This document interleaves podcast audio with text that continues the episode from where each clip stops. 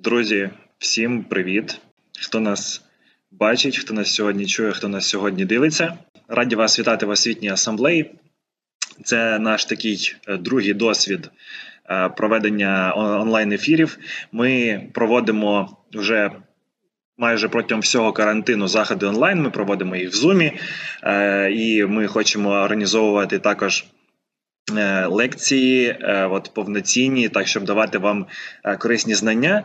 Але от от знову у нас надзвичайний перебір по охочим долучитися. До цього заходу у нас сьогодні дуже цікавий гість. Да, освітня асамблея завжди старається, щоб ви отримали дуже корисні знання, які ви не отримаєте в школі чи університеті. І ми вже помітили, що е, як не одні ми жартуємо про те, що всі вже на карантині вивчили там всі мови Гіндії, вивчили е, там, не знаю, стали бізнесменами ще кимось. Сьогодні у нас справді цікавий гість. Євген Карась, це громадський діяч, це лідер руху суспільства майбутнього. Е, він е, дуже багато знає взагалі про не, тільки про політику, а й про технології. Е, тому зараз передаю йому слово. Ми всі живемо в Україні. Ми всі, е, як правило, люди затяті оптимістичні, які хочуть присвятити своє життя, тому аби добитися якогось результату, лишити на собі слід. А так як світ уже дуже швидко глобалізується, вже хочеться його лишити не лише там для себе там і для України, а й в цілому, якби в світі. Для цього треба розуміти, що є з Україною, на що ми тут можемо претендувати, і що є в світі, і куди ми, куди це все рухається. Є. Да, і відповідно.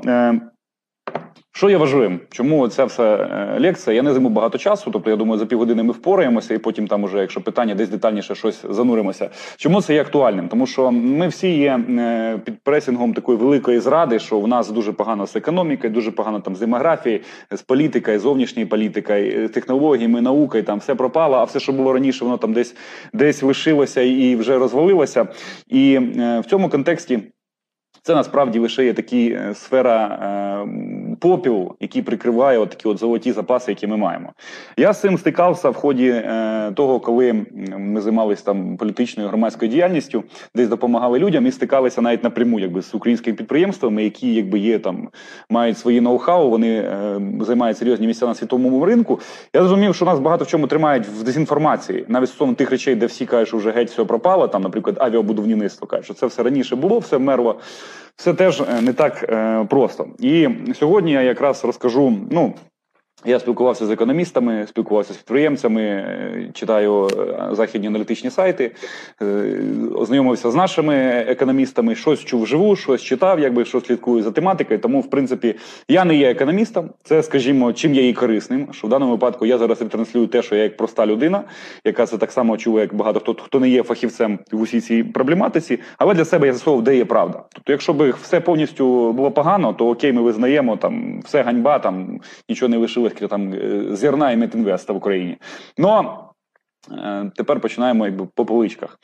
Яка є світова проблематика? Ну, Зараз чим живе вся планета? Ми вже не кажемо про Україну, про Європу, про Китай. Глобальні всюди процеси, глобалізація. Навіть той, хто проти глобалізації виступає, все одно, якби це є вже серйозні е, пов'язаний весь світ. Технології технології взаємопроникають. Ну тут не треба довго поширюватися.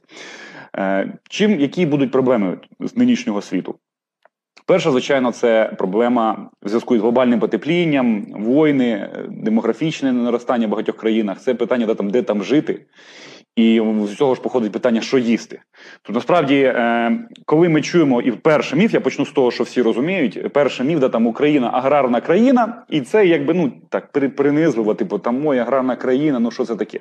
В сучасному світі Е, будьмо відвертими, в Японії ще років 10 назад е, почали синтезувати з людських продуктових відходів біологічних організмів, тобто, умовно кажучи, людських якби відходів, е, почали синтезувати штучний білок для м'яса. Це не жарт, це справді робили, якби бургери з війна, грубо кажучи, це робилось. Навіщо над цим працюють? Тому що є справді величезна проблема в світі з продуктом, з продуктами, з харчовими.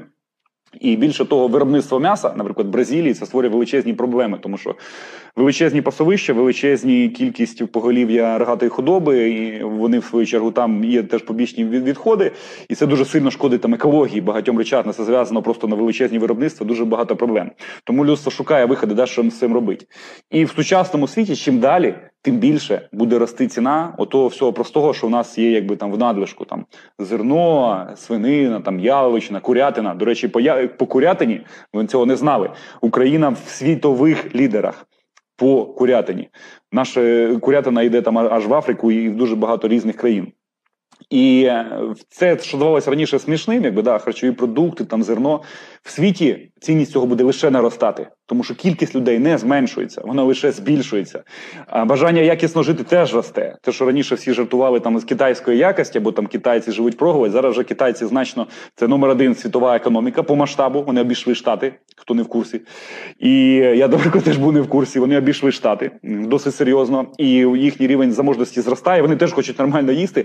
І в тому числі в Китаї, наприклад, теж уже зараз масово йдуть поставки нашого м'яса, дуже зацікавлені. І Український аграрний ринок, наше виробництво, наше це зерно, це все теж вже є справді золотом. Не лише там там чи нафта, чи там робототехніка, то що там у нас чого немає. Навіть наше зерно, чим далі, там 2035 рік, воно лише зростатиме в ціні. Різні там кукурудза там і так далі. Е, Відповідно, Стосовно що їсти, у нас є ще цікава річ, мало хто це знав. Я теж для мене це був певний період е, свого часу сюрпризом. Що Україна шоста країна в світі по кількості земель, які придатні для е, сільських угідь для обробки. Шоста в світі. Да, у нас там значний є розрив порівняно там з Бразилією, Росією чи США, але шоста в світі. Ви розумієте, що це не прості вже йдуть цифри в таких масштабах, і наш е, харчовий ринок по-перше, ми можемо гарно їсти. І українська кухня це вже зараз поки що здавалося там щось там традиційне там і смішне. Чим далі буде нестача продуктів в світі, чим далі вони будуть рости на це запит, ми в даному випадку будемо знаходитися в привілейованій ситуації. Другий момент в світі да, проблематика є окей, є де жити, Є де, тому що ви знаєте, у нас проблеми нема з кліматом, нам немає на що в цьому плані жалітися. У нас є дуже хороший стан, якби з харчовою промисловістю, сільськогосподарською. Тобто ми тут в світі багато де перебуваємо там в топових позиціях. Тиба на що нарікати, і це насправді велика перспективна штука. Навіть коли у нас будуть запускатися супутники чи якесь космічне виробництво, наш агроринок це назавжди наш великий супербонус. Другий момент, над чим людство працює, це як все більш складним е, народним господарством керувати, тому роль е, інформаційних технологій, там е, розумний будинок, розумні сигналізації, розумні системи паркування. Тобто зараз, наприклад, в Нью-Йорку тестується система, яка підв'язана там під, до речі, блокчейн технологію, там пов'язана, ну це не біткоін, але своєрідна там е, альтернативна одна з криптовалют, під неї підв'язана, якби там іде система розробки е, прив'язки штучного інтелекту до систем паркування. Мається на увазі, що порахували, що в світі більшість машин їздять по великих містах, десь 20% це йде просто е, шумовий трафік, люди просто шукають, де запаркуватися. І вже зараз датчики визначають, де запаркувати. Штучний інтелект визначає, яка ближча машина, і йому в навігатор вводять, що ти туди їдеш. І вже іншим машинам да, їм не вказується вільне місце, тому що туди зазначена машина. Щоб таким чином, то навіть уже процес паркування, який особливо в центрі Києва зараз актуальний. Хто хто хто з киян, той знає, чи в великих містах, де запаркуватися, евакуатори, ці проблематика. Туди вже теж проникає штучний інтелект. Я вже не кажу про те, що штучний інтелект, окрім того, що він проникає в наше там. Е, домашнє господарство, там економіку, виробництво, там системи якогось громадського транспорту і так далі. Обрахування, звичайно, це підуть ідуть питання і війни в Америці. Вже дали доступ е, штучному інтелекту до систем контроля супутниками. Супут е, штучний інтелект, робот, да по суті, як так як в термінаторі Skynet, він уже аналізує і він е, йому дано дозвіл спрямовувати увагу супутників на те, що ну, по різних показниках буде цікаво е, Пентагону для вивчення, тобто, щоб це як пріоритет уваги. Тобто, лише вже наступним кроком буде там надіслати там бойовий дрон. Про це зараз багато хто переживає, але це це вже реальність. Тобто Пентагон вже дає роботу виконувати певні військові задачі. Просто поки що це йдуть задачі там аналітичного а, аналітичного спрямування. Е, розвідувальних їхніх апаратів в реальному часі. Е, і до чого я це кажу? Тому що другий наш міф, е, який хороший, так і поганий, що з одного боку там ай, наші айтішники, що там вони, вони всі працюють там на чужого дядю. З одного боку, з другого боку, є там, що наші айтішники, вони передові в світі, все дуже круто і класно. Якщо сумістити ці два міфи, в сухому залишку ми маємо те, що наша е, сфера інформаційних технологій, ну про там, програмістам, е, по народному кажучи, вона в будь-якому випадку вона є. Да, звичайно, ми не входимо в, світові лідери по виробництву власного закритого уже за повного циклу продукції. Це є правда. Но ми перебуваємо на лідеруючих позиціях е, зі 100 світових компаній, які по аутсорсу, тобто є, наприклад, американська компанія, вона шукає людей, які частково будуть виконувати їхні задачі по розробці. Зі 100 світових топ-компаній ми е, наших 18 українських компаній, 100 е, лідерів світу. По кількості в цілому ринку аутсорсу програмістів, що наші працюють на інші компанії, ми другі після Індії. Це інформація за 18 десь рік, чи може що 19 Тобто, може зараз світі щось трошки змінилося, але навряд чи. Тобто потенціал наш дуже хороший. Е, І до чого я це кажу? Що в цьому світі, який настає, який сучасний, у нас є величезна армія, яка галопуючими темпами зростає. Буквально цей ринок наших інформаційних технологій, it бізнесу, він е, зростає там X2, тобто надзвичайно е, великими темпами. І там останні роки приносить там порядка 5,5 мільярдів доларів прибутків. І е, ще є е, там сотні мільйонів доларів. Це те, що наші стартапи, наприклад, отримують за кордоном, просто реалізуються там. Це те, що можна сюди перетягнути. І це потенціал є надзвичайно великий. Тобто, всі ці наша армада, яка зараз працює на когось, поки що у нас величезна армія дуже фахових. На них найвищий відсоток задоволення від наших е, від іноземних клієнтів, нашими працівниками в середньому світі там 84%, нашими там 95%. І ну приблизно в таких цифрах. І відповідно, вся ця армія, вона в певний період часу буде переростати кількість в якість. В якість мається на увазі, що наші компанії будуть не тільки на когось працювати, вони будуть робити власний продукт. І в сучасному світі це буде дуже важливо, тому що це є нова сфера економіки, яка буде дуже сильно включена в будь-що. Скажімо, в навіть якщо не помиляюсь, Метінвесті, не пам'ятаю, Метінвест це чи Новінський, чи чи Ахметов, по-моєму, Ахметов. Е, Ахмета Метінвест. Да, Микола теж не знає. Ну, суть тому, що в українському Метінвесті е, зробили, розробили автоматизовану систему Е, контролю е, по виробництву там е, виробів цього сировини з металу, в якому що темпі відбувається, і вони таким чином скоротили свої витрати на 20 мільйонів доларів в рік. Тобто там і зараз працюють на ще більш складною системою, яка буде обраховувати стратегічне планування там на 10 років наперед. Тобто ці всі речі, навіть такі речі, як там видобуток залізної руди, її обробка, навіть туди всунули, проаналізували. Дуже сильно ця ці технології впливають на такі речі старої там економіки. Я думаю, так само дуже сильно розвивається і в агробізнесі теж ці технології. Ну е, чому це важливо? Тому що е, хто думає, що ми там відстали, що у нас там все бідно, погано, ні. Випадок в тому, що я оцінюю зараз лише потенціал. На агроринку, да, ми і так зараз в топі. Ну потенціал буде ще більший. В it е, сфері, да, ми вже зараз займаємо серйозні ніші, але потенціал дуже серйозний. І потенціал це кажуть, там хто там багато то потенціальний? Ні. Потенціальних насправді мало. І в такого, як у нас, кількості е, фахівців в цій сфері, і як вони галопуючи наростають, небагато країн у світі. Тому, як мінімум, ті це є ті країни, серед яких ми всі мріємо опинитися, щоб ми були на цьому рівні, і ми вже серед них по цих показниках. Це є важливо. І, звичайно, це якщо ми беремо де там інформатизація, третє, мабуть, питання, що турбує людство, там де де жити, що їсти, як це все буде керуватися сучасні технології. Ну і зараз поступово людство повертається до великих іде, до великих мрій, до великих ідей. Скажімо, е, було багато критики людства від багатьох мислителів, що десь 60-х років, е, коли там польоти в космос, були колонізація всесвіту, потім все так трошки підзанепало, зупинилося на Кока-Колі, Макдональдсі, рекеті, розборках і войнах. І так всі, що людство десь воно примітивізувалося, та там е, гедонізм, капіталізм, якби все стало примітивно. Зараз ми повертаємося поступово до цих мрій. І ми бачимо, що разом з мріями йдуть якби і зовсім такі дуже практичні речі. Е, Хто не бачить, можете подивитись, до речі, футуристичний такий ролик е, космічних військ Америки. Вони космічні війська не в тому форматі, що це вже якась там пропаганда. Це вже зараз вони створено, якби набирається штат, виділяється там мільярди доларів, і Америка вже прямо якби озвучує власні плани на те, щоб здається, там щось щось якоїсь там місячної програми у них буде. Тобто війна за космос уже фактично почалася. Е, Туди ж мають дуже серйозні наміри влізти і Китай і це вже почалося. Але це якби да, ми маємо прикладний аспект держави. Вони вже хочуть там якби воювати, тому що це буде вплив, це будуть супутники, це дуже багато буде різних моментів. В е, нашому вимірі для простих людей всім цікаво, да, що просто людство, коли воно стане поліпланетарною цивілізацією. Все піде зовсім інакше. Зовсім інакше ми будемо сприймати себе, коли у нас будуть колонії на Марсі, перша, да, коли їх очікують там, ну, через там. Я не пам'ятаю останні ці строки, які називають, але над цим працює декілька корпорацій, да, там, зокрема, це Ілон Маск, в комерційний продукт надзвичайно масштабний. І мало хто звертав на це увагу, тому що я Ілон Маском цікавився ще до того, як це стало хайповою проблематикою, е, ще, мабуть, років 10 назад. Е, то він розглядав варіант купити для своїх перших експериментів стосовно е, запуску там на орбіту, чи то щось там запустили, коротше, щось вони там тестували перші його програми. Розглядав викупити в Україні ракетоносії наші, тому що вони дешевше коштують, і саме з Україною вести співробітництво.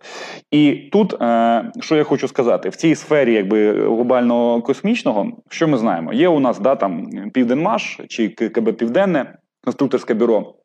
Всі кажуть, що воно там вмирає, у нас уже мало що виробляється, все погано, науковий персонал поступово там десь відходить від справ, нових генерацій не виникає. Це є правда.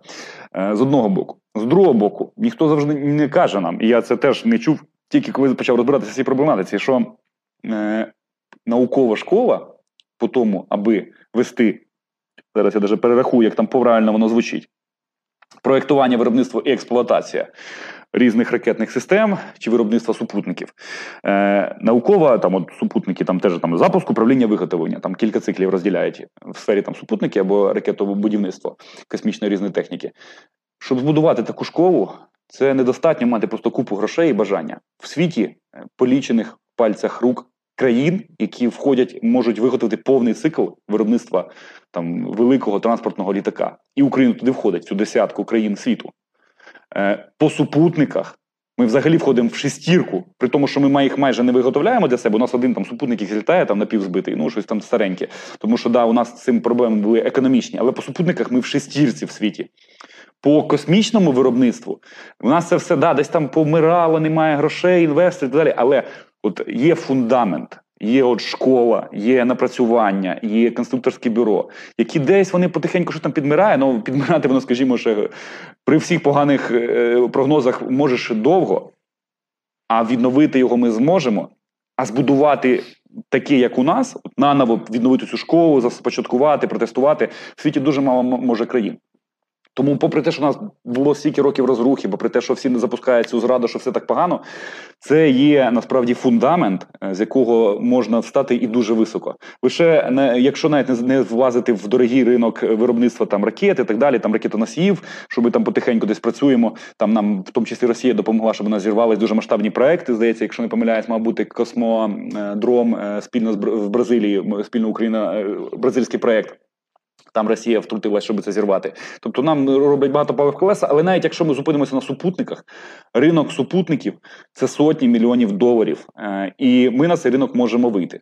Тобто Україна, да, поки що зараз це лише на це намацується цього ґрунту, ми це можемо зробити. І поки да, нас так умовно кажучи, зараз б'ють поки як младенця, але ми в цьому е, в цій ніші ми присутні. Інші країни, десятки, сотні країн світу не присутні. Вони там не з'являться навіть через 10 років. Як в сфері виробництва важких транспортних літаків, щоб це запустити, треба десь 30 років. Поки конструкторське бюро, поки навчання, поки перші зразки. Це просто нереально. Це навіть люди не будуть за це братись. Мало яка країна це потягне. Тобто, а ми на цьому ми ринку ще присутні, і ми тут людству в самому актуальному глобальному виклику, да, там полетіти в інший там на іншу планету, ми будемо можемо бути причетні. Ну вже зараз наші там от зараз я був стартапи там. Ну, це більш айтішна сфера, да, коли е, був хакатон айтішний, і українська команда Марс Хопер в 2016 році ми виграли от в номінації глядацькі симпатії, запропонували там технологію, як там пересуватися по Марсу. Е, Тобто зараз вже наші присутні програмісти нещодавно виграли минулого року. Здається, також наша команда щось теж по якійсь програмі НАСА ще одну якусь е, технологію. Це було вже минулого року. Тобто ми вже там присутні. Але поки що це невеликі команди, але ми вже там є. Масштабні речі, як супутники чи ракетне будівництво. Ми туди можемо потрапити, і більше того, в світі да є велика, точніше, конкуренція не так, щоб велика, але є великий запит на всі ці е, обладнання і конструкторське бюро. І як тільки ми, хоч трошечки піднімемося з калін в цьому в цьому напрямку, до нас будуть приходити просто тому, що це дешевше, з нами кооперуватися. У нас будуть дешевше там ціни, чим у інших, тому це будуть працювати. І ще раз повторюсь, це потенціал, який може десь зараз там припилений, прибитий. але він у нас є, і він дуже великий. А в багатьох інших його немає, і про нього навіть мріяти не доводиться. Зараз ми, е, я покажу щоб, е, от картинку, щоб трошки ви розуміли. Е, да, Перша картинка. Да, от у нас картинка це розмір валового внутрішнього продукту, ну, умовно кажучи, сама крупна там велика економіка світу. Це от 2017 рік і 2030 рік. Перше ми бачимо Китай. Як ви розумієте, для мене це був теж сюрпризом, що Китай вже обігнав Америку. Вони не номер один е, в світі. Е, по-перше, по-друге, Китай вже обігнав Америку не лише якби в якихось масштабах, в межах більшості країн світу китайці більше торгують, ніж американці. То, скажімо, торгівельному плані вони вже витіснили. Вони перемагають Сполучені Штати. Це було сюрпризом. Тобто я не думав, що вони тільки до цього ще підходять. Ну з цього приводу американців є свої вже очікування. Тому корпус морської піхоти нещодавно змінив свою програму на 2050 рік. Вони готуються до війни з Китаєм. Так само дуже багато відбувається реформ. Тобто вони вже прямо будуть з ними конкурувати любими шляхами, в тому числі очевидно силовим. Тобто вони приймають цей виклик Сполучені Штати. Але що є важливим зараз? Америка на другому місці по прогнозах. І, наприклад, для мене це теж було сюрпризом. Можливо, ви це знали, друзі, але багато я впевнений, так само як і я, будуть вражені, що Індія не лише зараз в світі, хтось з цього жартував, якби там які там можуть бути програмісти, що Індія в світі номер один по кількості аутсорс програмістів. Е, Індія в 2030 році вважається, що займе друге місце по розміру е, світової економіки після Китаю. Вона обжене штати. Далі у нас ідуть уже класично там. Е, Індонезія, Турція, вона рване, вона зараз на здається восьмому місці. Трошки там покривляюсь, ну нічого, щоб мені було зручніше читати. Да.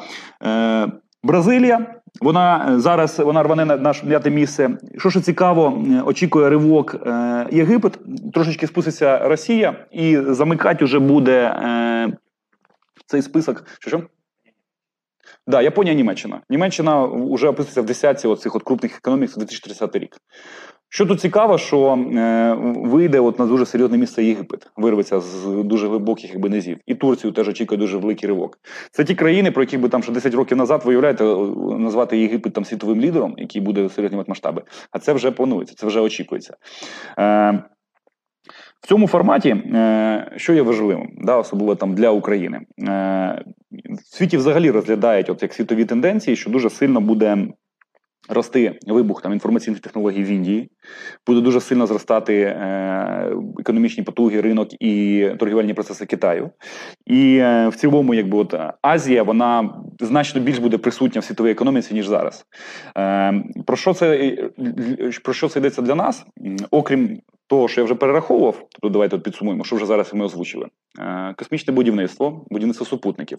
Це ті позиції, де ми маємо, мовно кажучи, промислову суперсилу. Суперсила це значить, що можливо вона не сильно вона потужна, але це та сила, якої у інших у більшості країн просто немає. Там може бути там 10-20 країн, хто таке мають, окрім нас, на в межах усього світу. Відповідно, ракето, космічне ракетобудівництво, супутники, закритий повний цикл виробництва літаків. Е, це якщо цих промислових таких суперсил. Да, Є класичні якби наші економічні переваги: це е, агропромисловість, е, виробництво сировини, добуток металу там і так далі. Руди. Це те, що класично ми займаємо серйозні ніші в світі. Там сьоме місце здається по залізу. Наші Україна займає.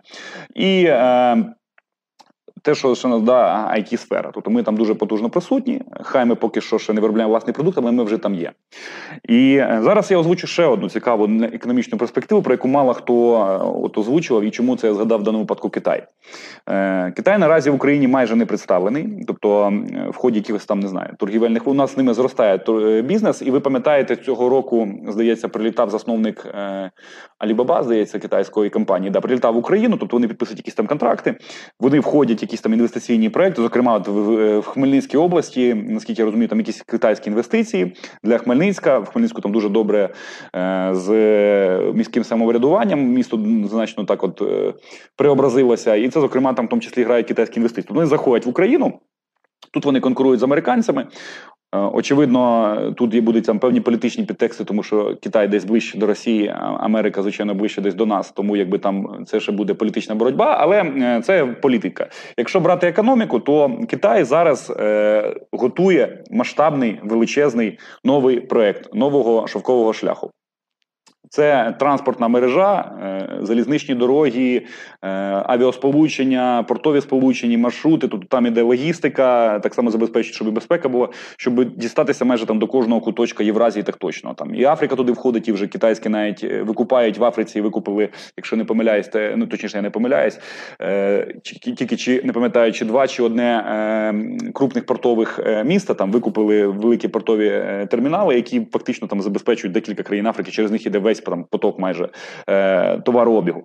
І е, що це важливо, що для України, е, що ми є на їхньому шляху на одному з крупних самих гілок. До Європи як крупного споживача багатьох товарів, і на цей момент, якби ця ніша, вона майже нам не приносить прибутку, вона не розроблена. Оця лінія буде ще сильно зростати, і ми в, в Україна не окрім того, навіть що у нас там буде власне виробництво, чи воно там немає. Ми надзвичайно досі маємо те, що було і раніше, да там від варягів, варягів у греки е, такий е, міжнародний економічний е, торгівельний потенціал, просто як транзитна територія, куди йдуть великі крупні торгові шляхи. Зараз цей процес ще не запущено. Він буде запущений. Все вкидається там. Я не знаю скільки сотень мільярдів доларів. Китай це зробив своїм одним там самих глобальних масштабних проєктів, і це теж буде ще одна перспектива. Тобто, коли кажуть, що у нас там все плохо, вже навіть просто ми, якщо будемо сидіти тут, їсти наше сало на нашій прекрасній землі, де хороша, е, хороший дуже там температурний режим. Е, І навіть уже нам просто гроші будуть самі йти в, в, в, в руки, тому що це просто є транзитна територія для одного з самих крупних таких буде торгівельних шляхів у світу світі. Е, Але. Що є е, тут е, підсумуємо стосовно е, сфер, от це щоб просто тому, що от ця логістика, інфраструктура, це от часто озвучується якась там сфера. Ну на це мало хто розуміє, наскільки це можуть бути масштабні речі. І Відповідно, давай другу картинку включимо. А зараз трошечки е, скукатіші, ну е, зараз завантажилась, да. Це структура нашого експорту. На даний момент, з 18 рік, ми бачимо, там перше півріччя воно не грає ролі, які півріччя, який рік, там і 17, 16 і по нині час. Тобто ми бачимо картинку не дуже для нас привабливу, тому що ми бачимо, якщо брати структуру нашого експорту, експорт це скільки ми продаємо за кордон. Ми бачимо, що основну частину складають е, недорогоцінні метали, вироби з металу. Далі йде вже продукта рослинництва, ну агробізнес. Е, тобто, то, що я казав, у нас перше да, це є вироб... Е, експорт сировини, тобто там ідуть руди, далі агробізнес. Далі вже є техніка обладнання механізми. До речі, на серйозному серйозний відсоток. Що є важливим, тому що багато хто спекулює там порядка 15%. Тому що багато хто у ж нічого заводів немає. Насправді Україна досить багато різних речей виробляє, і з нашого експорту складає 15%. Це немало, це на третьому місці. Е, далі йдуть же жири та олії, мінеральні продукти, паливомастильні матеріали, готові продукти харчування. Те, що ну це знову ж таки повторюється, що у нас дуже хороша ситуація. Деревина, продукція хімічної промисловості. Це мало хто теж знає, що українська хімічна промисловість, як і фармацевтика. Фармацевтика там е, важко аналізувати, але має там ну компанії не такі багато, мають певний потенціал, особливо з тим, що у світі зараз твориться з цим цим коронавірусом. Тобто наші компанії не такі потужні, як в багатьох інших країнах, але є в світі багато країн, які взагалі за бортом цього процесу змагання. Тобто, у нас вони є. Вони успішні, вони виходять на уже закордонні ринки, і це теж якби сфера, яка може десь вибухнути. Ну це поки не будемо прогнозувати, але це вже теж є серйозний пласт. Про це не будуть говорити. Так само і хімічна промисловість. Це теж не озвучують, тому що завжди кажуть, та у нас тільки ми там експортуємо кукурудзу, там метал, ніхрена немає. Ні, є. У нас є серйозна хімічна промисловість. І вже далі йде текстиль, зуття, транспортні засоби. Давай наступну картинку. Да.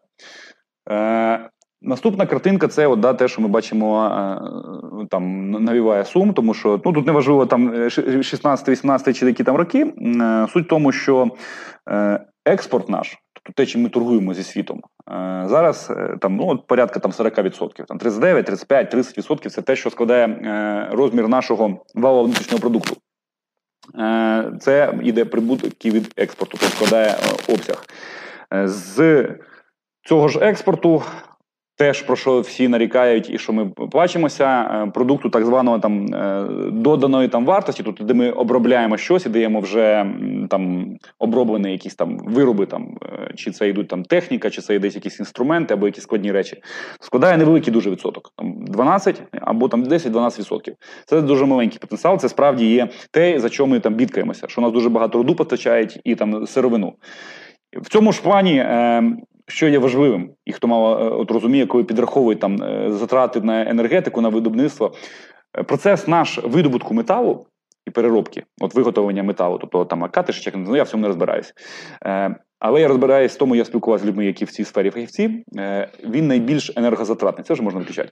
Він найбільш енергозатратний. Тобто, коли ми зараз просто постачаємо в світ руду, ми найбільше з цього втрачаємо електрики на виробництво цього. Ну, електрики, там якихось не знаю, там ще матеріалів виробництва. Це найбільш важкий процес. Далі вже з металу, заліза зробити е, Мерседес значно менше іде втрат е, енергетики. До чого я це кажу? Це кажу до того, що якщо ми перейдемо або будемо заходити на нішу виробництва уже з наших матеріалів інших речей, це я думаю, так само буде стосуватися там і аграрного бізнесу. Тобто, якщо ми будемо вже переходити на готовий продукт, а не на сировину. То ми ще будемо мати серйозні е, в там е, покриття там зменшення витратності економічної в, в плані енергетичних затрат. Тобто це значно економічно вигідніше в плані затрати е- енерг... електроенергії і так далі, всіх цих ресурсів виробляти готовий продукт. Е, давай далі.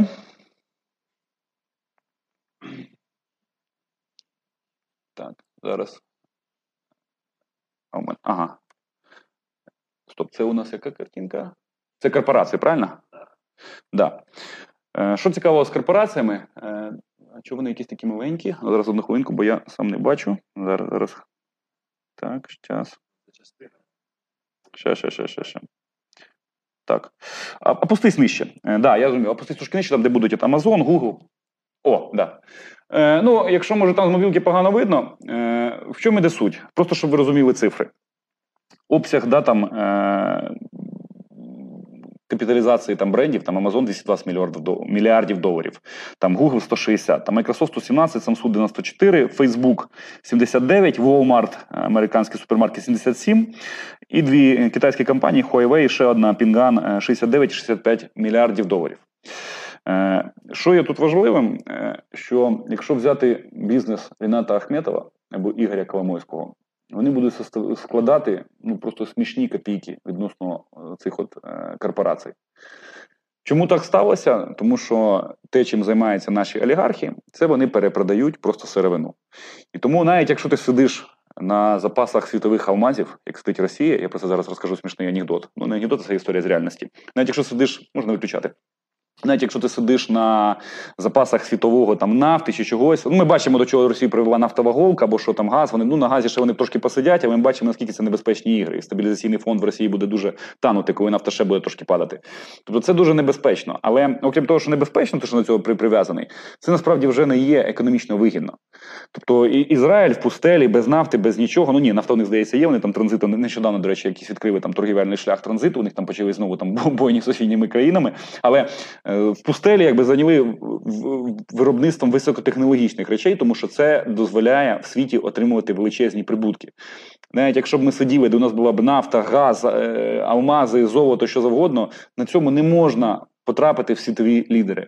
Тому що е, Амазон е, за там 10 років, чи скільки там існує, ну 20, вже 20 років. За 20 років він рванув до тих масштабів, за які всі бізнес імперії українських олігархів, е, теж, в принципі, там тямовитих людей, вони не, не доросли всі разом взяті навіть там до 10-ї частини Амазона, до 22 мільярдів. Якщо не помиляюсь, там сумувати Ахметова і Коломойського, там що десь приблизно добіжуть там до там восьмої частини там Амазона.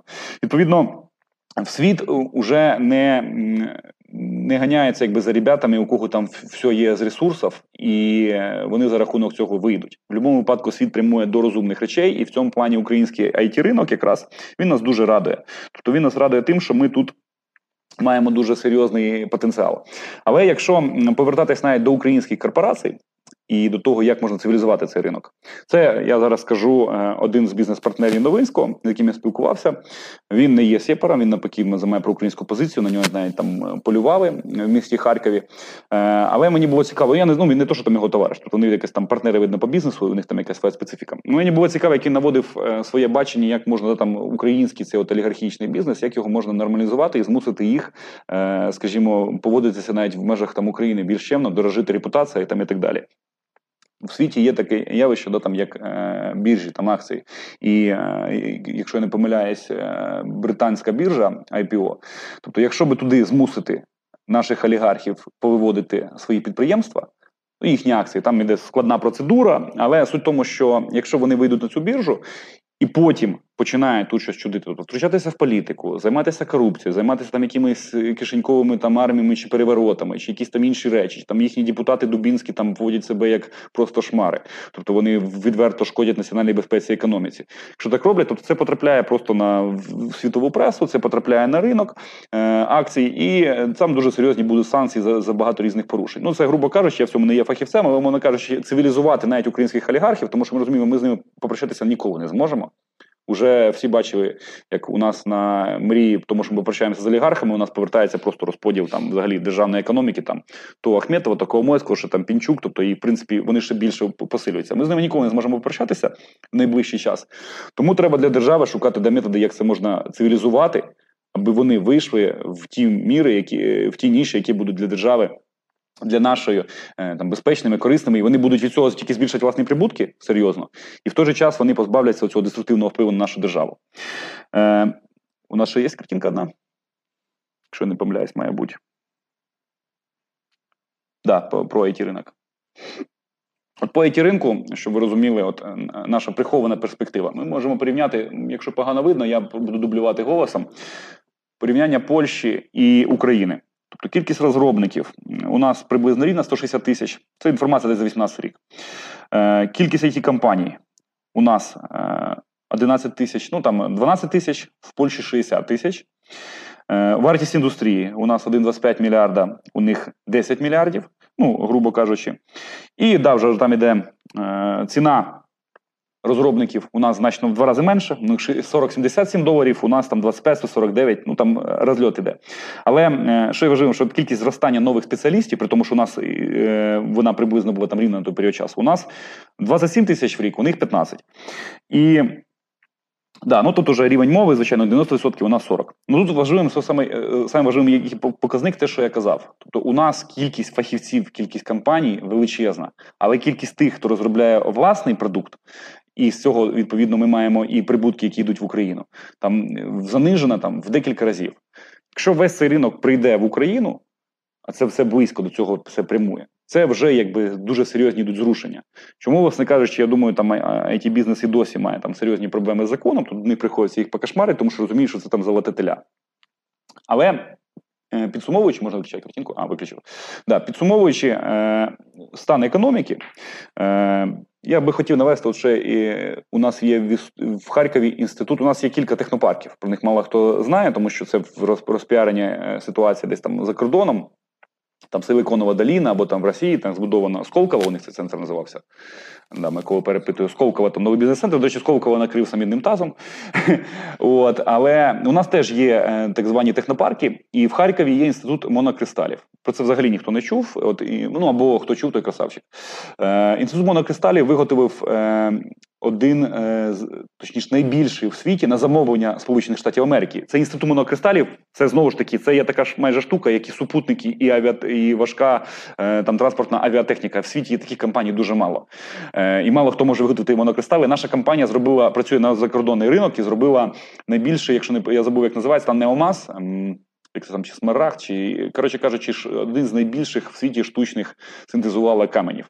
Вони використовуються в різних дуже речах, там від медицини там до е, різних технологій і там промислових інструментів, там і оборонка, і всюди. Тобто це у нас є, про це ніхто не знає. Це працює якби серйозно на міжнародні ринки. І е, цей потенціал, якби він він є. Е, Люди десь там, повторюю, це все нагадує, тобто пилюкою трошки десь припалене, при, при, припилене, але під цим у нас є фундамент, з якого ми досі, попри купу втрачених можливостей, ми досі можемо дуже багато що отримати і претендувати на дуже серйозні місця в світі. Ми і зараз там на них стоїмо. Тобто в цих суперможливостях промислових там, е, як я казав, вже там виробництво е, супутників, авіатехніки, що оці нам кристали. Ми досі в світі займаємо місця, звідти нас не можна вибити, і конкурент не скоро прийде. Йому треба для цього десятки років.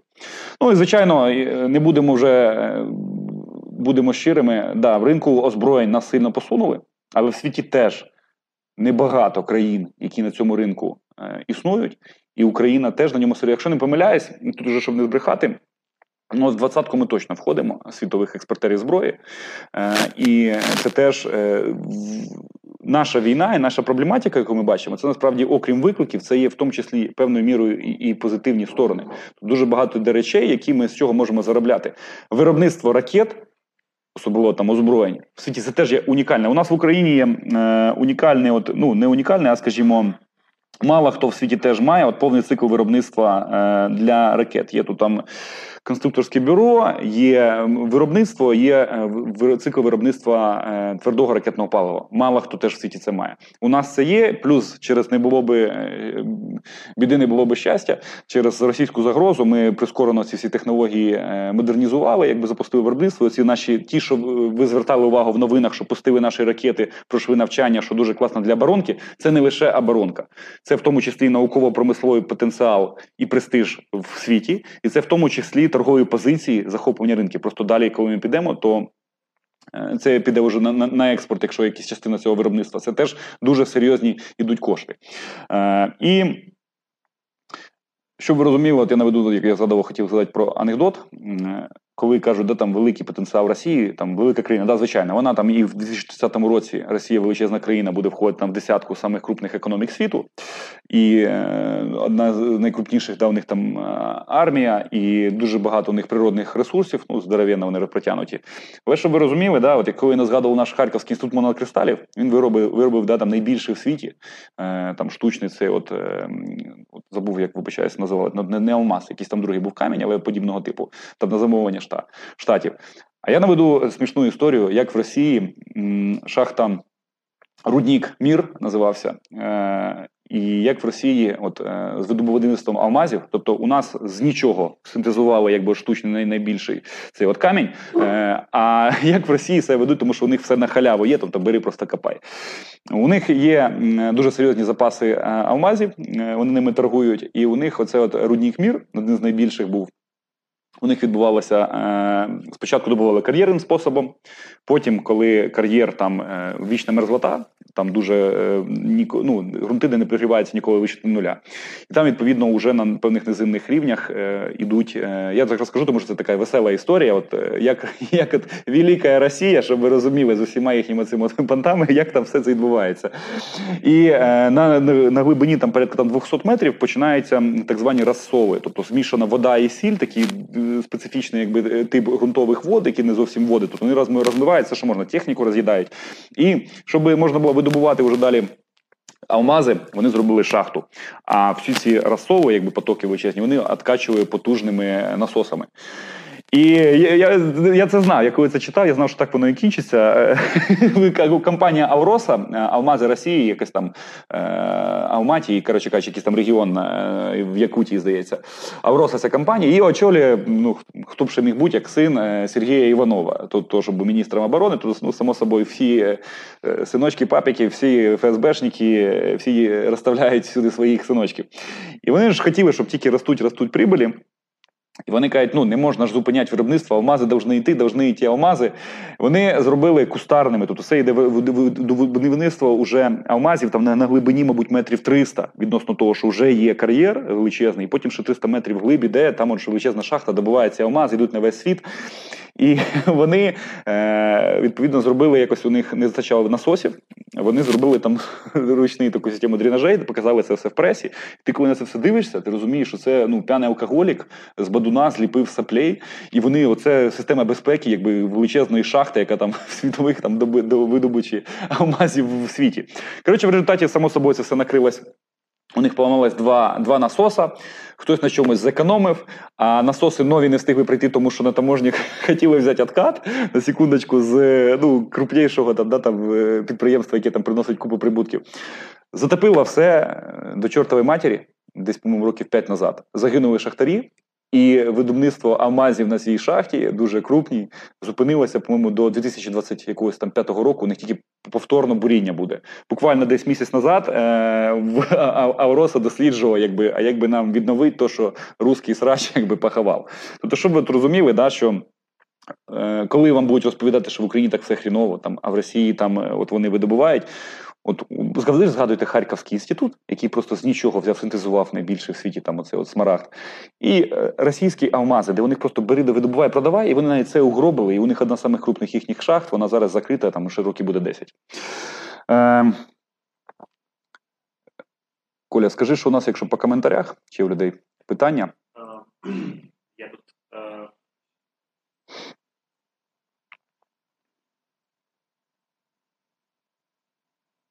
Підсумуючи, поки Коля зараз Так, шукає. е, тут- Можливо, просто мене буде чутно. Сподіваюсь. Ем, от Федір Бобенко пише, що Женя, потенціал в ІТ це круто, але з такими МВС, судами, інфраструктурою, адміністраціями та менталітетом більшості громадян нічого не буде. Найцінніші кадри все одно виїжджатимуть. Ну, І потім наші програмісти це круто, але чи пов'язують ці програмісти себе з Україною? Да, От давай зразу таке дам національної відповідь. ідентичності. Да. Угу. Да. Зразу дам відповідь стосовно айтішники виїдуть. Е, Ми в цій сфері причетні не на рівні теорії, на рівні практики, тому що стикалися у нас і багато наших айтішників, і є люди, е, в тому числі наші там побратими, які в цій сфері бізнесу працюють. Ми стикалися з тим, що таке працевлаштувати айтішника. Е, І ну я бачив, коли українська компанія працевлаштовує людину з Іспанії працювати там на в американську корпорацію, і при тому він їде, переїжджає там по-моєму, Малайзію, якщо я не помиляюсь. Тобто я бачив, як це відбувається. Людей, і я бачив, як хлопець сидить в Вінниці, який отримує, наприклад, там е, зарплату, е, якщо не помиляюсь, там 3,5 тисячі доларів. Йому пропонують там е, релокація, це називається, там переїхати на роботу, наприклад, там в це була країна, країна якась Європи. Йому кажуть, релокація і 5 тисяч доларів. Він каже: на що це мені, якщо в Вінниці за 3,5 тисячі доларів я король, а в Європі, якби я на тільки ще половину грошей я уроблю на оренду житла і так далі. Ви маєте розуміти, що коли кажуть про славнозвісну Силіконову доліну, такий класний технопарк, все дуже круто. Е, не було якогось такого собі е, чарівного світу капіталізму, де все врегулювалося, і так воно все там вибухнуло е, прибутками, розкошем і розвитком. Силіконова долина піднімалася на державні замовлення Міністерства оборони США. Оце, що ви маєте розуміти, якщо ви хочете мати суперчудо, це не буде якогось там. Що це саме риночок регулюється. Держава має якби це все спонукати. В нашому випадку, е, якщо ти переїхав, е, і до речі, Давіда Рахамія, він, е, якщо не помиляюсь, зараз депутат, один з керівників фракції «Слуги народу, він у нього it бізнес, е, якщо не помиляюсь, він якраз втік з Америки. Він втік з Америки, то причому що у нього була куча бабла, тому що вони сподобалась та психологія, атмосфера, і в тому числі силіконові доліни йому не сподобалось. І е, я знаю з практики, от зараз ми, у нас є певний колектив там it фахівців з яких декілька в Україні працюють, декілька працюють в Штатах. Ті, що в Штатах, вони собі відчувають реально, як ти косиш бабло, але ти косиш бабло на своєму хребті. Тобто ти це все таскаєш і працюєш як просто білка в колесі, працюєш як хам'як там бігаєш, і вони не сильно щасливі. Вони заробляють більше грошей, ніж ті, хто лишились в Україні вести ці напрямки. Але вони не такі щасливі, тому що там якби свій світ, свої витрати, свій рівень життя, якби воно по-своєму коштує. Я вже не кажу про те, що в Україні да, людина, яка заробляє там 5 тисяч доларів, і вона там розбирається. У неї тут є якийсь баласт контактів. Не баласт, а ну скажімо, там обсяг контактів, де вона може там потрапити там в світ політики, культури, там спорту. Там вона може спілкуватися там з людьми, які в світі щось себе представляють. У Нас дуже багато талановитих людей. Да, ми бідна країна, але у нас дуже багато талановитих людей, перспективних сфер. Якщо ти прийдеш в Америку, навіть будеш заробляти там 10-20 тисяч доларів, ти не швидко отримаєш або взагалі, скоріше за все, не отримаєш доступ да, до там до культурної, якоїсь там і політичної, і там навіть технологічної інтелігенції. Ну ти чужак будеш там. Тому це дуже багато кого стримує і багато хто повертає повертається. І це перший момент. Да, є певний аток, але як відтекли, я думаю, там і повернуться. І як от вернувся Давіда Рахамія, вернулися і у мене є знайомі.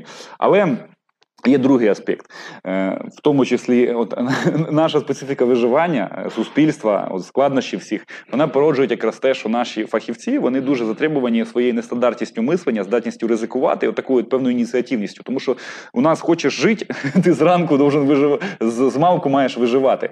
Це породжує труднощі, вони породжують в тому числі закалку характеру і певний цей життєвий багаж, який не тільки є негативним, і воно певною мірою, що що не буває, то то робить нас сильнішими. І в цьому плані теж ну я чув таку від айтішників, що кажуть, ми в даному випадку там ми не тупіші них, і наш середньостатистичний людина навіть розумніша, кажуть, людина вона більш мультифункціональна. Тому в цьому плані наші проблеми десь вони зіграють і позитивну роль. Те, що вакханалія, е, правовий там нігілізм і так далі, корупція, там війна, вона певною мірою робить дестабілізуючий фактор, однозначно.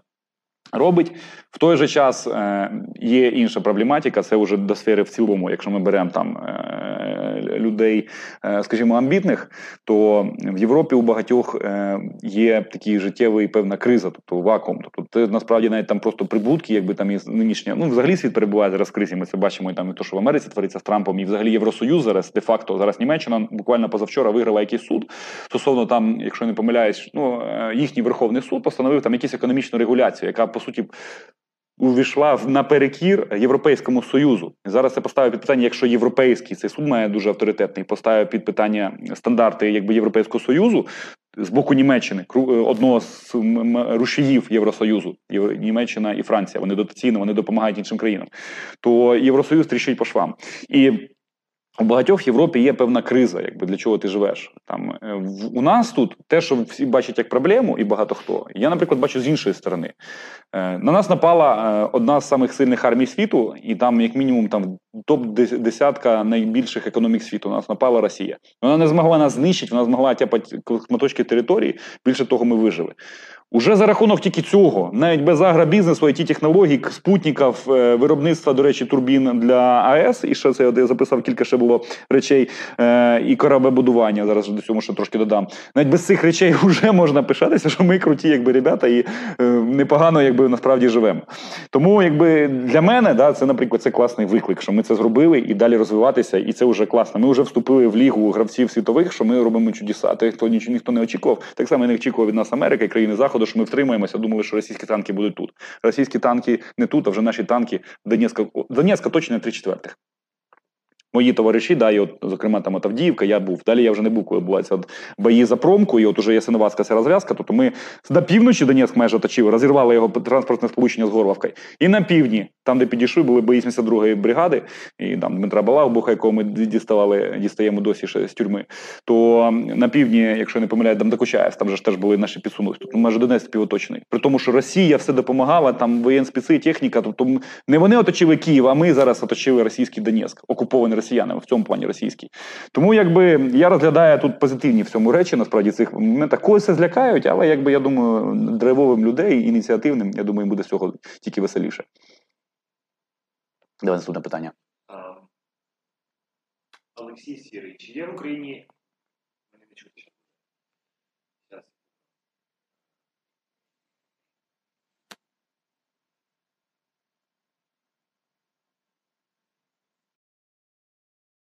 Так, мене має бути чутно. А, Чутно. А, Олексій Сірий.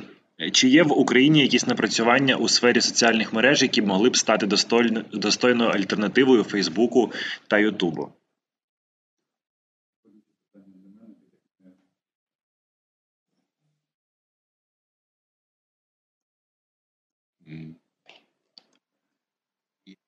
Може, ще кілька питань прочитай, щоб ми зразу пройшли. Соцмережі мережі е, Святослав Темний. У нас є великі запаси природних ресурсів також, але купувати вигідніше, ніж добувати. Так от, чи є перспективи розвитку в цій галузі? Я про нікель, мідь і так далі. Ну, давай що третє. Що що? Mm. Да.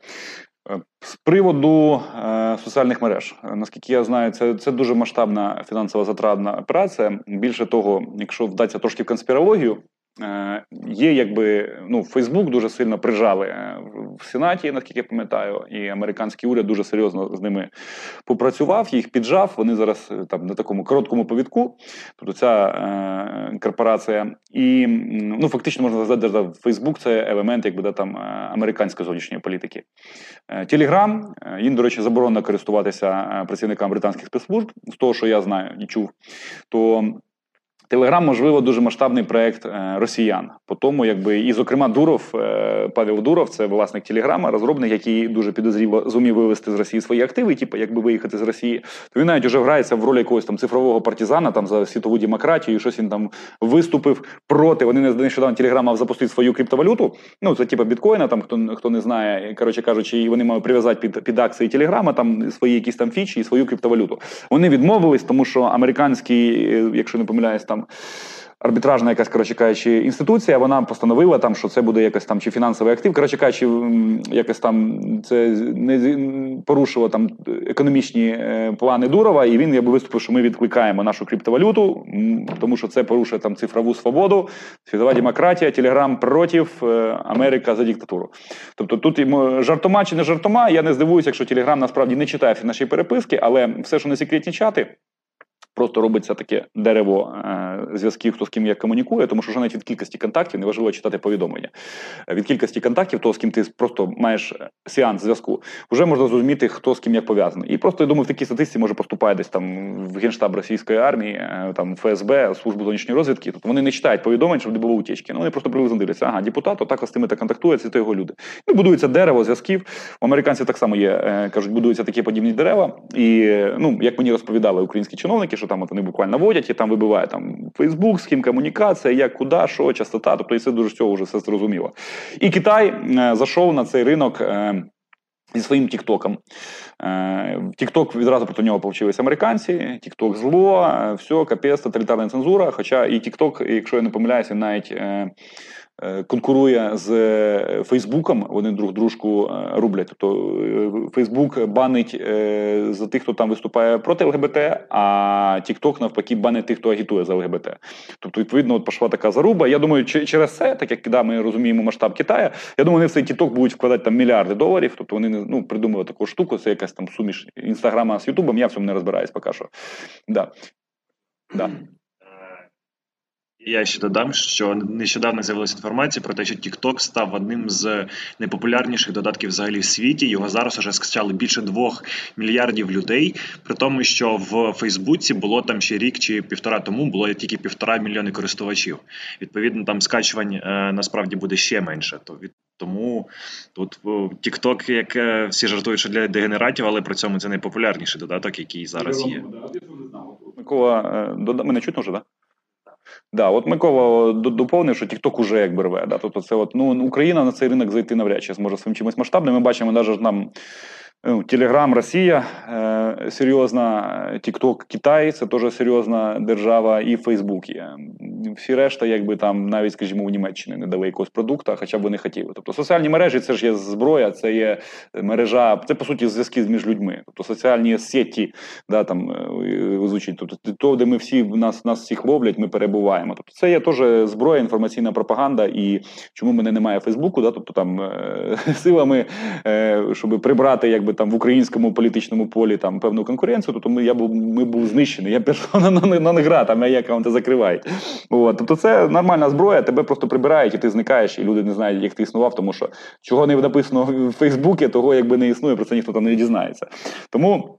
Україна навряд чи виступить зі своїми якимось е, соціальними мережами. Треба якби лаві, лавіювати, лавірувати між тим, що в світі наявлено на ринку.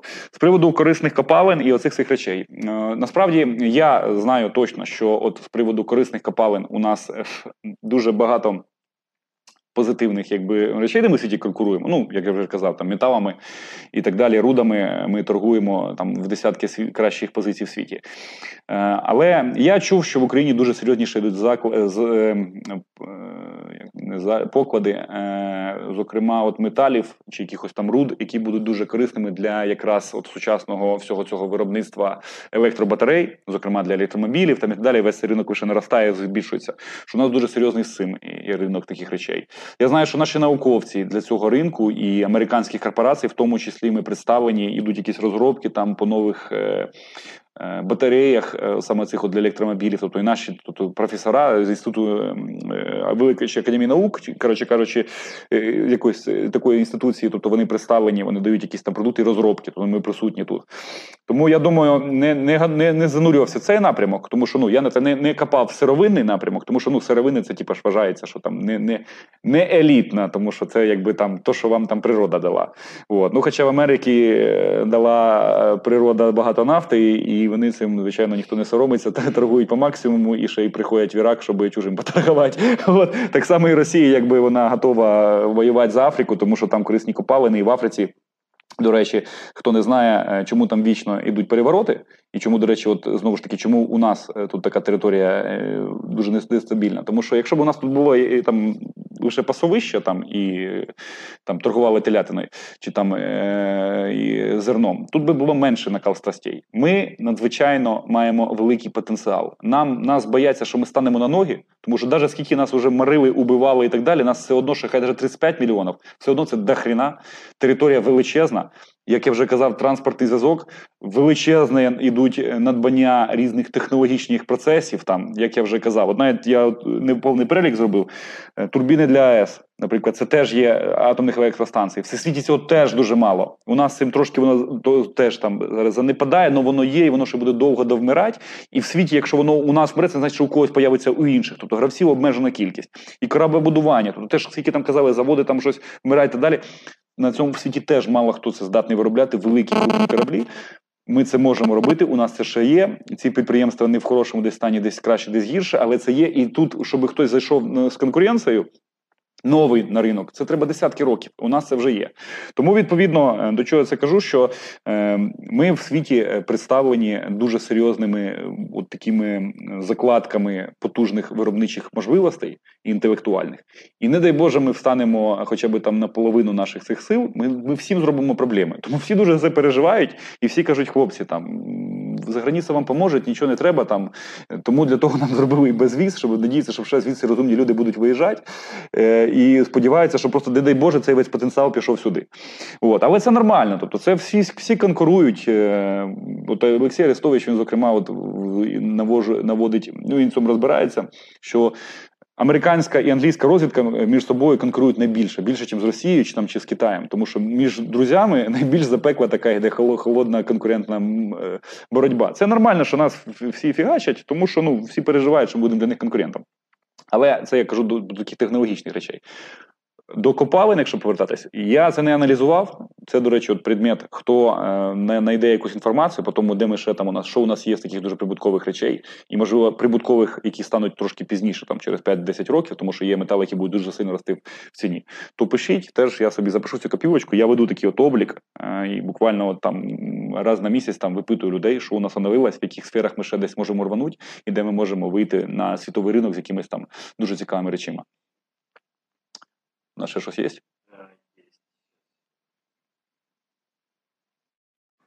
Так. Є запитання від Михайла Стрижки. У Павлограді єдиний в своєму роді завод в Україні, який будує ракети. Зараз на ньому немає жодних держзамовлень і не сплатили навіть за утилізацію радіоактивних відходів. На твою думку, скільки необхідно часу розумному керівництву держави для того, щоб пустити такі заводи працювати на 100%? Це перше. Друге, теж е, від Андрія Артемюка. Е, давайте відійдемо від економіки. Що робити з вихованням дітей та молоді? По цьому заводу. Чекай, чекай. Так. Е, одну секундочку. Конкретно по цьому заводу в Павлограді я чув, е, я займався цією проблематикою. Я, зокрема, е, писав народному депутату. Зараз я його пошукаю, що він мені писав.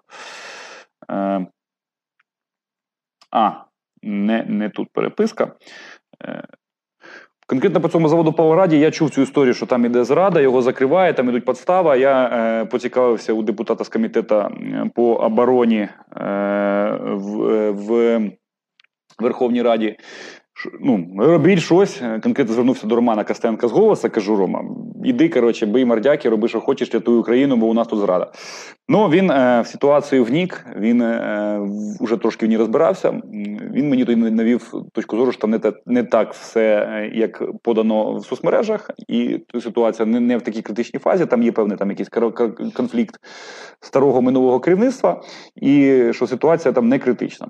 Я не готовий в це занурюватись, але я як мінімум да, там маякну депутату, і якщо там щось буде погано, то прибіжимо до Костенка вимагати від нього звіт за те, що неправильно відреагували.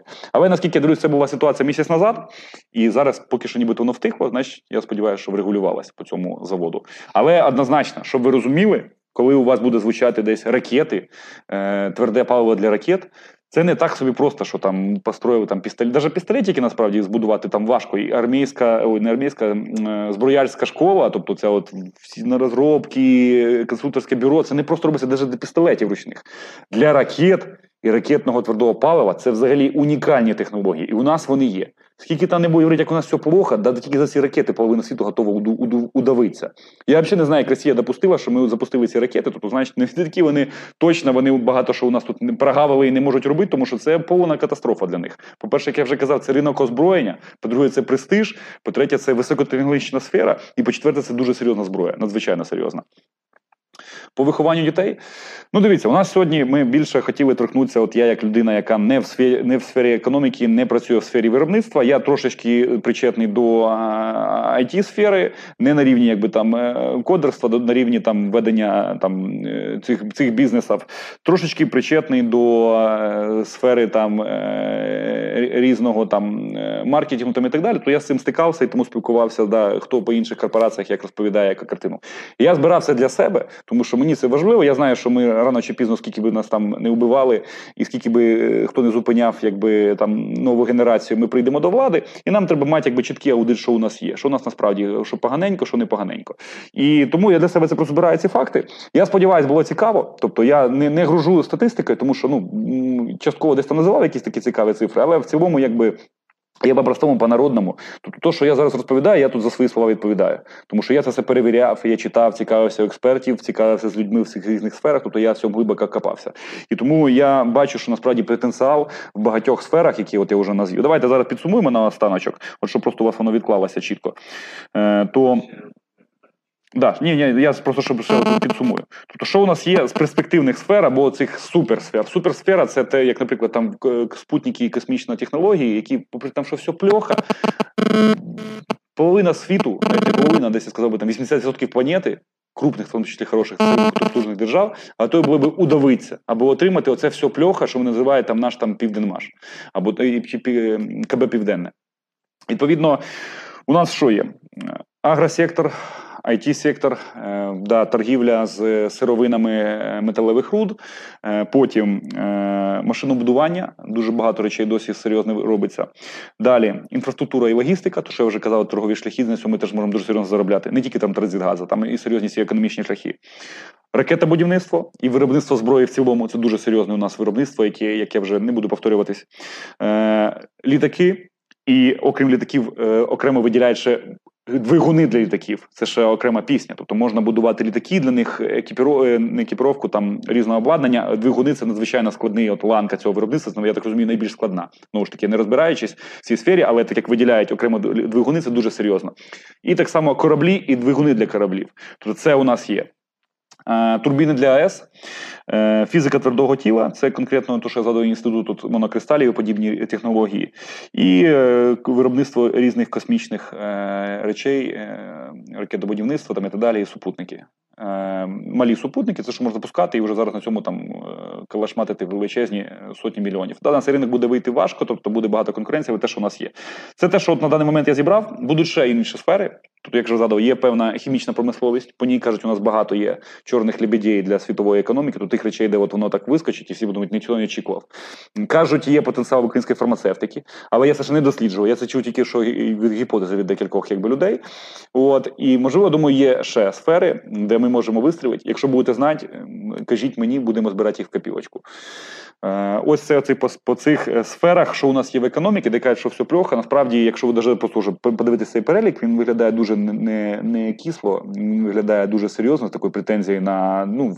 Поважаючи себе глобально, якби там імперії, чи це буде там Америка, Китай, чи там великі держави, типу там Росії чи е, Німеччини, то в цих державах вони би дуже раділи, якщо б у них були е, ці наведені мною якби сфери е, економіки, а у багатьох із них цих країн цього немає.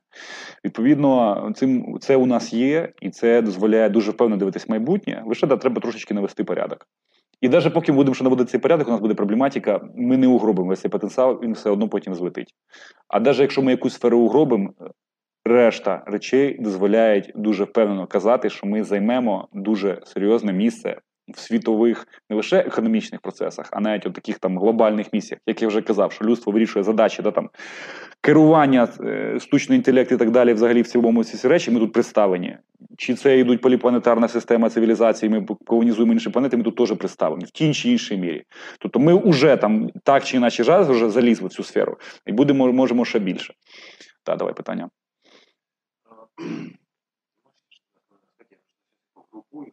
Да, да, давай уже, в принципі, треба підв'язувати, бо вже година 10.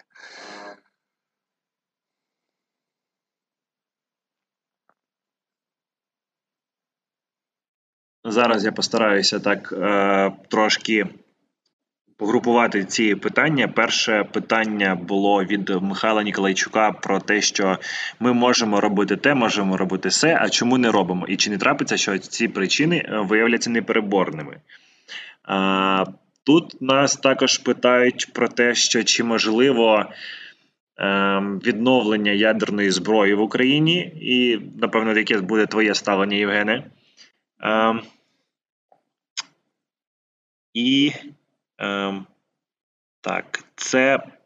Е, а, і чи варто купувати е, продукцію українських виробників, підтримувати їх, е, які при цьому роблять не надто якісну продукцію? Тобто, це мені здається більше вже питання як совісті, чи я не знаю як. Це, е, це перший блок таких питань. Тобі одразу поставити дру- другий блок? Чи Е, і другий, це я, я вважаю, що воно просто варто, щоб воно було таким от завершальним, підсумковим, особливо в контексті того, про що сьогодні вже говорили.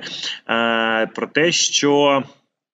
Е, що ви скажете за відео НЛО, яке оприлюднив Пентагон? Е, це питання від Олександра Вороб'я. Е, тому от таких два блоки.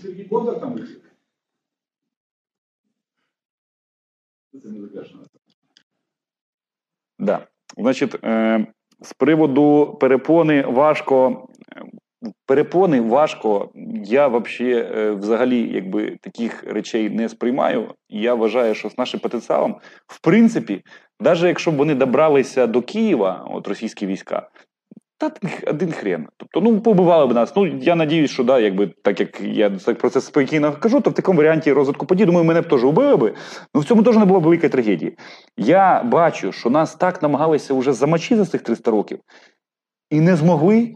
Ну і зараз дивіться, лінія фронту 100 років назад була в Карпатах. Зараз лінія фронту під Донецьком. А якщо б вони не завели війська під час Іловайська, то вже б ми були на кордоні з Росією, вже б ну, Українська Кубань, вона і так скоро там буде полихати. Кавказ уже полихає. На Владивостокі теж полихає. Малі народи Росії теж полихає. Там є підпалюють е, опорники ФСБ, якби про це мало хто говорить. Тут, ми ж прийдемо туди, там нові черемишки, миротворці будуть. У мене ділема 2030 рік, 2035, коли в Росії полихне, от поїдуть наші миротворці. Їхати чи ні? З одної сторони, це пропустити праздник житті, якби ну не хочеться. З другої сторони, блін, ну омерзительно ж якби там. От уявіть собі, що таке, коли е, у росіян у них там прибрати на три дня електроенергію, і вони там і так взагалі город ненависть. Я був в Москві, я бачив, що це таке. Там нагадує, хіба що хуже тільки хіба що було в Сімферополі, де в тролейбусі пенсіонери тебе просто б'ють, тому що їм подобається атмосфера ненависті. А Москва це взагалі був кошмар. Я би там не жив ні за які гроші. Я б уже лучше куди угодно, але тільки не в Москву, лучше в Джакарті. От. Но тому про перепони давайте не будемо. У нас все шикарно і все буде прекрасно. Навіть якщо нас уб'ють, все одно буде ще лучше.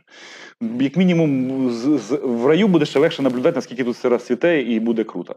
Навіть якщо там вони ще нас нападуть, відхватять Маріуполь чи Харків, ну Харків слон яким не дасть, який дивиться цей ефір. От, то ну не взагалі, безісходність. Не змогли за 300 років, не змогли в 14-му, не зможуть і зараз. Все, що може бути, якісь там да, дестабілізація, все, це все фігня. На це навіть не треба тратити час. Дивіться, коли Барак Обама в 2013-му, якщо не помиляюсь, році, він був на форумі it фахівців е, східної е, да, чи східної Азії. Ну коротше кажучи, там Малайзія, Південна Корея, Тайвань і так далі. Десь у них там був е, форум, і він всіх сюди стягували. І його питає журналіст, там якраз був теракт. І якщо не помиляюсь, на якійсь американській базі, чи то навіть в Америці, чи то десь на американській базі е, в іншій країні, там ігівовці зробили. І от Барак Обама питає журналістів: коротше, там бабам, вообще, коротше, там скільки там троє загиблих, там все, там двоє поранених. Там ви прокоментуєте це, це ж там капець. Обама каже: я це на цьому форумі не буду навіть згадувати. Да, там загинув наші громадяни. Каже, ну велич Америки в тому, що ми не займаємося дебілами, які відсталі орангутанги, які десь там щось там вистрілили, напали, чи приїхало воно з автомойки моторової в Донецьк. Тобто, це це просто шелуха, це це пилюка, це на те нічим не можна займатися. Це просто там спарінг партнер для веселухи, тобто з цим можна займатися. Ми і я на цьому форумі, от як казав Барак Обама, форумі фахівців там різних сучасних сфер, молодь е, цих країн Азії. Він каже: я з ними буду говорити про майбутнє, тому що наша задача стирити їх всіх, щоб вони переїхали в Америку або як мінімум працювали з нашими корпораціями, тому що за цим майбутнє. А всі ці ігіли, Сірії, каже, це втрачені континенти. Вони вічно будуть там уже каже, я через ну тоді, якщо не помиляюсь, там він казав, що там я не бачу їх в майбутньому, що вони втрачені, у них немає потенціалу. Тому. Зациклюватися на тому, що там буде робити Росія, буде робити великі проблеми. Но у них вони ще більші будуть. Тобто зараз ми подивимося, що чим для них кінчиться. Так, наступне питання по е, ядерна зброя. Е, ядерну зброю однозначно я за її відновлення, і в принципі, коли хтось бачить Леоніда Макаровича Кравчука. Мабуть, йому плюну мордяку, якщо я побачу. Ну, плювати не добре, ну тут уже дозвольте, я плюну йому мордяку, тому що Ну, це от він з цим, от він буде, коли накривати будуть от його гроб, то от реально це от там можна буде поставити пам'ятник той, хто віддав ядерну зброю. Да, можна оправдуватися, що у нас не було там грошей, там то все для його експлуатації. Я скажу так. Є такий анекдот, що там ей, там у тебе нож, у вас, що у вас, у вас, потому что к человеку с ножом обращаются на вы. От е, відносно ядерної зброї та сама ситуація. Коли е, у нас була б ядерна зброя, і вона вимагала дуже багато грошей на її експлуатацію, і дуже серйозні були виклики. Люди би навіть у руля держави вони б зовсім інакше себе почували, і населення зовсім інакше б себе почувало. Якщо б у нас була ця зброя, зовсім би інакше була відповідальність перед світом. Ми зіграли в розводняк, е, в тому числі, от щоб ви розуміли, не тільки Росія цьому сприяла, в тому сприяли і наші західні е, союзники, е, в тому числі, от Америка, абсолютно максимально сприяла тому, аби ми позбавились, наприклад, ту 22 Е, Ту-160, ми їх просто розпиляли або дали Росії безплатно. Це не була ядерна зброя, це просто літаки були або стратегічна авіація, яка могла. Ми тоді роздали, тому що ми не хочемо воювати. Тут, відповідно, щоб ви розуміли, Ту-22 це ну, це стратегічний бомбардувальник, який міг би навіть зараз дуже серйозно надобитись на цій війні, навіть не воюючи з Росією, просто для бойових дій. Це дуже серйозна, якби йде військова техніка. І е, відповідно ми позбавилися цього всього. Ядерної зброї теж віддали. Ну це було дарма. Відновити потенціал. Я в цьому не сильно глибоко копався. Це дорого коштує однозначно можливо. У нас є АЕС. У нас є ракетне будівництво, у нас є будівництво е, ядерних ракет. Дивіться, е, РС-20 Дніпро це СС-18 Сатана. Ядерна ракета сама, одна з самих страшних у світі оцих от ядерних ракет. Це та сама ракета, просто її перейменували, тепер в транспортний носій, а суть та сама. Просто його обвішуєш боєголовками, це та сама штука. РС-20 Дніпро у нас є. І наші фахівці, до речі, з ядерного озброєння і ракетоносії, вони обслуговують російський зараз потенціал. І навіть коли почалась війна, Україна не могла відмовити, тому що у в, в, северних болотах там почне взриватися. Ну вони ж якби нажрались, там як необазний рудник затопило, так вони там у них бомба взорветься, тому що не то обслуговування. Тут наші зобов'язання, так якісь міжнародні договори кажуть, українці, ви воюєте, але ну, ви обслуговуєте ракеті ядерні ракети цих ідіотів, тому що полихне. Тому.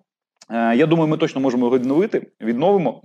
Коли це буде важко сказати, бо буде дуже сильно цьому протидіяти, тому що це зовсім це вже зовсім інша ідея розмова. При тих цих речах економіки, які я наводив потенціалі, що якщо у нас буде ядерна зброя, тобто що вже нам ніхто не скаже, що там ви колонія, то звичайно цьому буде дуже сильно протидіяти. В потенціалі, думаю, буде.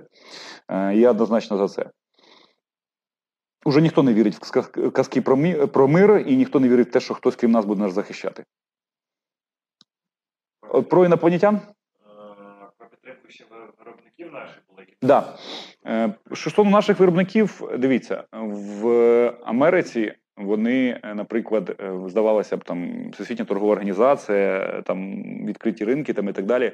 Вони зараз переходять до ще більшого протекторату своїх ринків. В Китаї це взагалі жорстко. В Китаї, якщо е, Америка в даному випадку, да, вони якби принаймні це роблять там публічно, тому що там зрегульована демократична система, досить це прозоро працює. В Китаї там взагалі жорстко. Якщо вони щось не хочуть прийняти експортні товари, там навіть тисяча компаній не правомиться на їхній ринок, тому що бюрократія все задавить просто до бісової матері.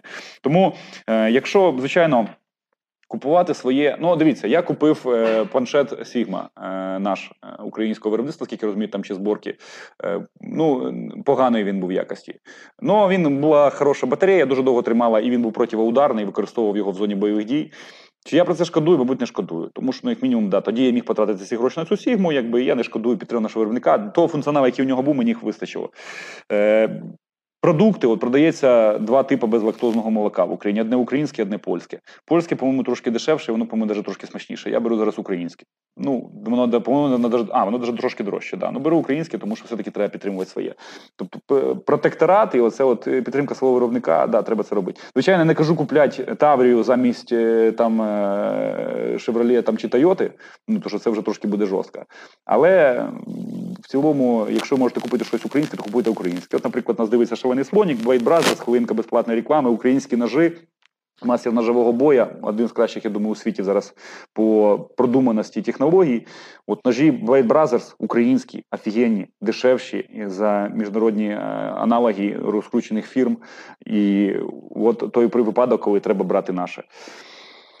З приводу інопланетян. Да, ну, у, мене тут, у мене тут вимагають просто настільки. Е, Мене завалили просто повідомленнями. Тут знаєш, вже фідбек після того, як я поставив це питання. А, Я все-таки. А... Оу. А, Так. Секунду. Мені просто Фейсбук пише про те, що е, відпала трансляція. Скажіть, будь ласка, чи ви мене чуєте? Я зараз просто прогляну з іншого аккаунта. Е, і щоб я міг е, це якби зрозуміти, чи ми можемо продовжувати, чи не говоримо ми з пустотою.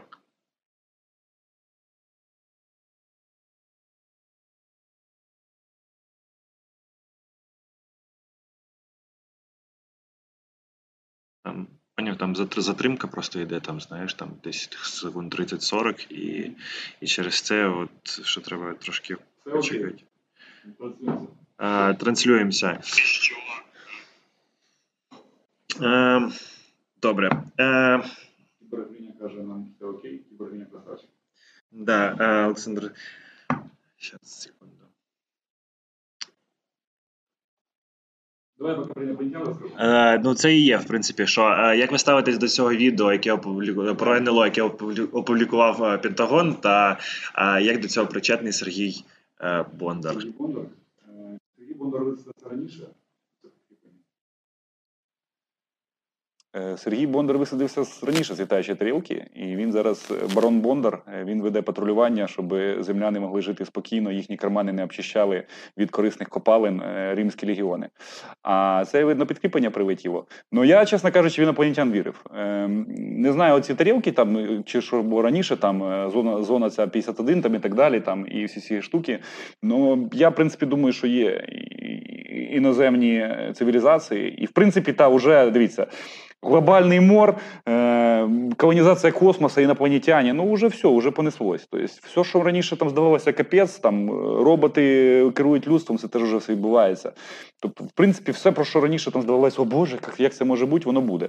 Я думаю, скоро виявиться там якось, не знаю, ми вже виявимо е, той рівень існування матерії, на якому існує там Всевишній, тобто да, там Господь Бог, тобто і ми зрозуміємо, тобто в якій форматі це якби існує, якісь там доля, ці енергетика, ці всі штуки. Тобто, це в принципі просто є вид якби ну, матерії, я думаю, який по наших нинішніх якби мірках ми його не можемо зафіксувати там і виловити. В тому числі, якби як я читав колись японську фантастику, ми ж уявляємо інопланетян, да, таких там з ручками, там е, і він там підходить, коротше, там циган пішов вон.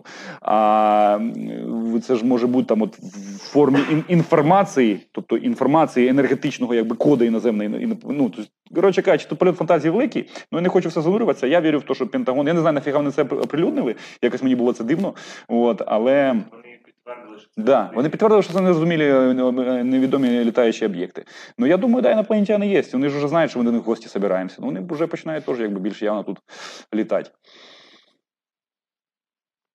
Все. Ну, дивіться, е, я сподіваюся, було цікаво, корисно. Е, Якщо у вас є ще якісь побажання, думки, е, цікаве, чим от ще якісь технології, які можна ділитися, потенціал України, пишіть мені, я є в Телеграмі, е, можете сюди в коментарі писати. І мені цікаво це все збирати. Я буду цим займатися далі. Будемо ще запрошувати людей, які в цих сферах розбираються. Далі, в принципі, взагалі треба буде переходити на те. Ну, як тут же ж пропаганда працює. Остання хвилинка, я скажу, чому б це важливо було розповісти. І навіть якщо ти думаєш, я у мене там своє СТО, я зайнятий ділами, нафіга мені знати про ракети, про космос і так далі. Дивіться, як працює людство. Якщо ти е, ходиш і тобі з усіх новин страна УА, Шарій каже, що все плохо. Там на вулицю вийшло сонце, стало жарко, сонце ушло, стало холодно. А якщо не холодно, не жарко, значить ніяк. Тобто задача, ти завжди маєш відчувати, що все хріново, все погано. Якщо ми будемо робити танки, наші танки будуть на новому рядину світі, е, сепари будуть, і всі ця московська мерзота буде писати в новинах, що Україна сама кровожадна страна в мірі. Якщо ми перестанемо взагалі роздавати ромашки, розпустити військові списи, сказати, Україна саме слабе. Будь-що це є мистецтво пропаганди, будь-що можна подати з негативом. Для чого це робиться? Якщо ти відчу... е, тобі погано, і довкола тобі кажуть, що все погано. Тоді у тебе взагалі починається депресія. Якщо у тебе буде депресія, ти будеш неефективний, нерезультативний, у тебе буде погане самопочуття, ти не досягнеш ефективності. І тоді ти, твій друг, твоя держава, ти стаєш неефективним, ворог нас ділить.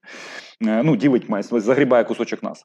Якщо ти красавчик, е, відчуваєш, що у тебе все класно, позитивно, ну довкола в усіх новинах всюди говориться, що. Да, говориться, що все погано, тобто все дуже погано, погано, погано там, і, а ти відчуваєш себе дуже добре. То тоді у тебе починається е, диз, е, ну, дискомфорт і е, дезорганізація. Тобто між тим, як ти себе відчуваєш, як ти бачиш зовнішню реальність, і якою вона подається з усіх щілин, і теж ти себе погано відчуваєш. Тобто, це насправді інформаційна гігієна. І це один цей ефір. Я зараз просто кажу для людей, які якби мають силу волі там сприйняти інформацію, тому що я за свої слова ручаюсь, тобто я за це перевіряв десяток разів. І розуміти, що не ну насправді все позитивно. Тобто просто є проблематика, ну проблеми у всіх є. А, а, але це треба постійно повторювати, і це треба вам ретранслювати. Тут зараз ви будете вступати, я сподіваюся, за руби, наводити ці факти, десь забувати, прибігати до мене там нагадай. Я нагадаю. Так само, як я прибігаю до людей, там нагадай мені. Е, і нагадаю, що де, де цей перелік, і там ці фактаж. Це треба постійно робити, тому що треба заряджати людей правдою. І правда, вона в даному випадку оптимістична для України. Якщо у нас все було погано, я би сказав, хлопці, все дуже погано, тому давайте щось думати. Давайте уже діяти якимись іншими методами. Ні, у нас